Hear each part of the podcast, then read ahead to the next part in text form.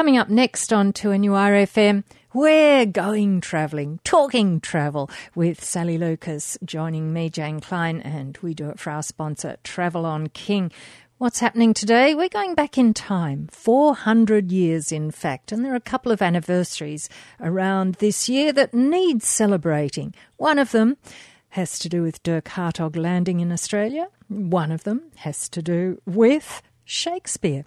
And it's thanks to our sponsor, Travel on King on 2NURFM and Sally Lucas. 400 years is a long way to go back, but it's certainly worth celebrating some of the things that happened then. I guess it is for us. Um, it's the 400th anniversary of the Dutch explorer Dirk Hartog when he discovered what is now known as Dirk Hartog Island, which is off the coast of Shark Bay, which is obviously to the north of Perth, going up towards the, the bulgy bit, if you want to call it Western Australia. Um, and yes, yeah, so he discovered here on the 25th of October 1616, which was long before uh, Captain Cook landed on Australia's east coast. So I just thought it was an opportunity to talk about this wonderful part of Western Australia which is considered to have some of the most pristine and unpolluted waters in the world.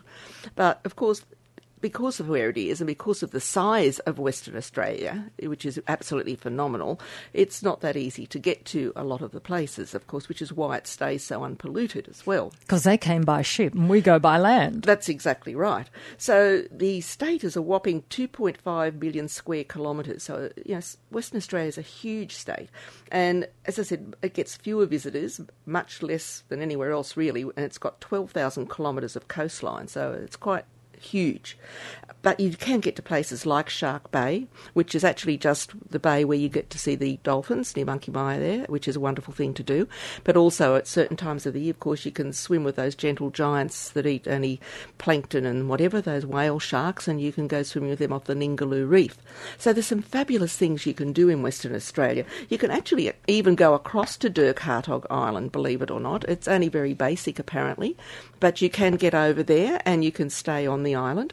What they're doing, though, as part of this this year, they're going to bring the um, 1606 replica ship, the Duyfken, is going to be taken up, uh, will depart Fremantle Harbour on August 28th, and it's going to visit the coastal towns of Jurien Bay, Dongara, and Geraldton along the way. And at each port, it's going to be open, you know, for, for visitation, of course.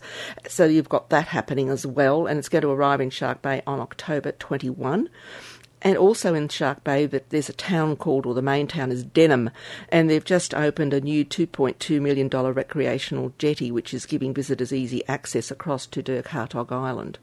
So there's just something very interesting, I think, and they're just going to have a four day festival filled with art, food, and historically inspired events between 21 and 25 October. So you happen to be in WA on a holiday at that time of the year.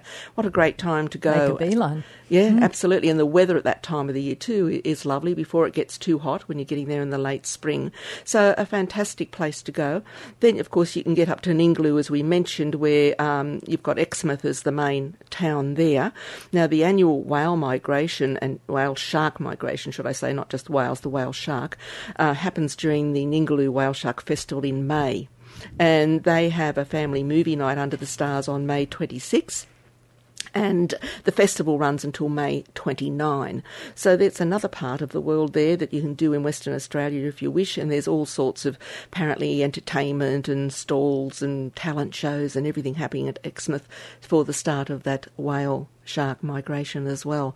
So Western Australia has a lot to offer, being such a huge state, but you really do have to have a bit of time on your hands, obviously, to get to these places. Like even if you're flying into Perth and hiring a car, um, obviously unless you've got you know a lot of leave where you're driving all the way over, but you know you could certainly hire a vehicle and drive up there, which I'd love to do next time I go because we only did the southern part last time, you know the Margaret River and all down the south, which was fantastic. But I would really love to do that more more northern area and experience some of those wonderful wonderful things.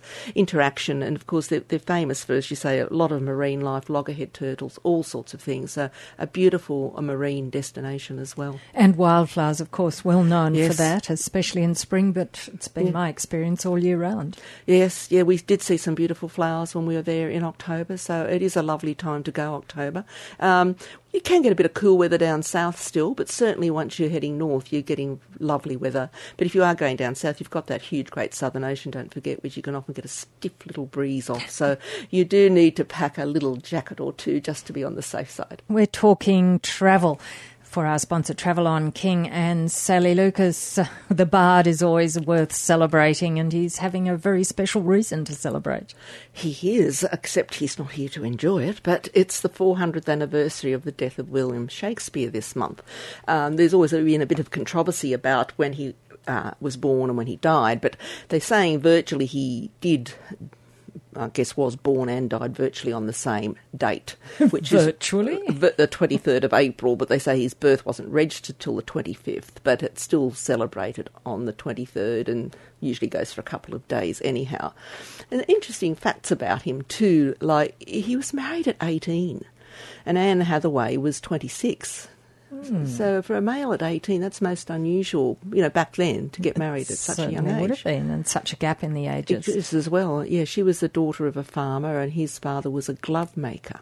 Okay. Yeah. So, so maybe that was a step up for him, or a, maybe it was yes, cementing a, a, a, union, an agreement between the fathers. It could have been as yes. well. And his father was never a wealthy man, and but apparently Shakespeare ended up with property and was, was quite well to do in the end. And he had three children. They had one child the year after they married, and then twins two years after that.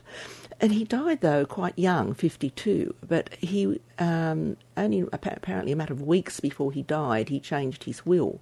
And they wondered whether he maybe had premonition that he was dying when he when he changed the will. I don't know what he changed it to, but he he is buried there, and Anne Hathaway is buried next to him in in the church in this uh, the town of Stratford on Avon, and it's really interesting. I landed there quite unbeknownst to me that it was Shakespeare's birthday.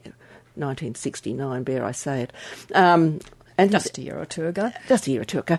And a girlfriend and I had gone to Moscow, and um, which was quite interesting. I'd been there on a familiarisation for work, and I, I, booked her on the same flight so she could follow with me and come with me. Then we went on, it was our first trip to Europe, and went to England, and, you know, did a the old the Thomas Cook tour. Remember Thomas Cook? We did a Thomas Cook nine day tour just as an introduction to Europe, you know.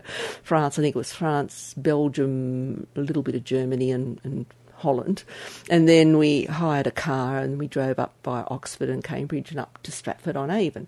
And the put the show they put on for his birthday is a very important event. So if you do happen to be there this year, good luck to you. But even any year, not just his 400th year, they, they there's a parade through the street and there were dignitaries from all different countries in these wonderful costumes, you know, from African nations, from everywhere. So obviously they invite people to, to participate in the event.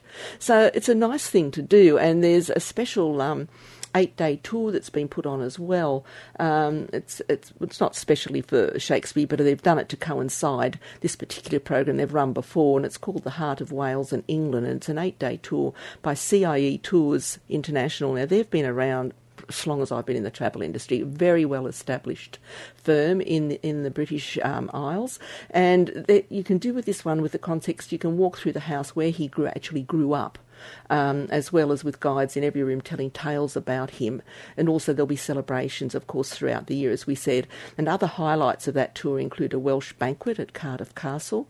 Um, you go to St Paul's Cathedral, you go to Stonehenge, Bath, the Cotswolds, Windsor Castle, and you have a train ride in Wales in Snowdonia as well. So an interesting tour if you're you know if you're thinking of going. And this runs from April through to October. So if you don't happen to be there for the actual anniversary, you still might like to do that tour. It'd be a lovely little tour to do and get some insight. And of course, you can go to Anne Hathaway's cottage. It's everything's geared at Stratford on Avon really around Shakespeare and Anne Hathaway, and her cottage is delightful as well to go through. It's it's a very interesting spot to visit if you've got the time. We just did it as a day trip, as I said, you know, with with um, Oxford and Cambridge as well. So it's it's a nice trip you can do out of London if you've got the time and well worth it. And maybe even see one of Shakespeare's plays. Well, yes. at the Globe. Well, this London. year there's a lot of it on. They're doing a lot of things on TV as well. I think um, what's that guy's name? The actor with an unusual name and a big face. That one. Bernard Cumberbatch, is it? Mm.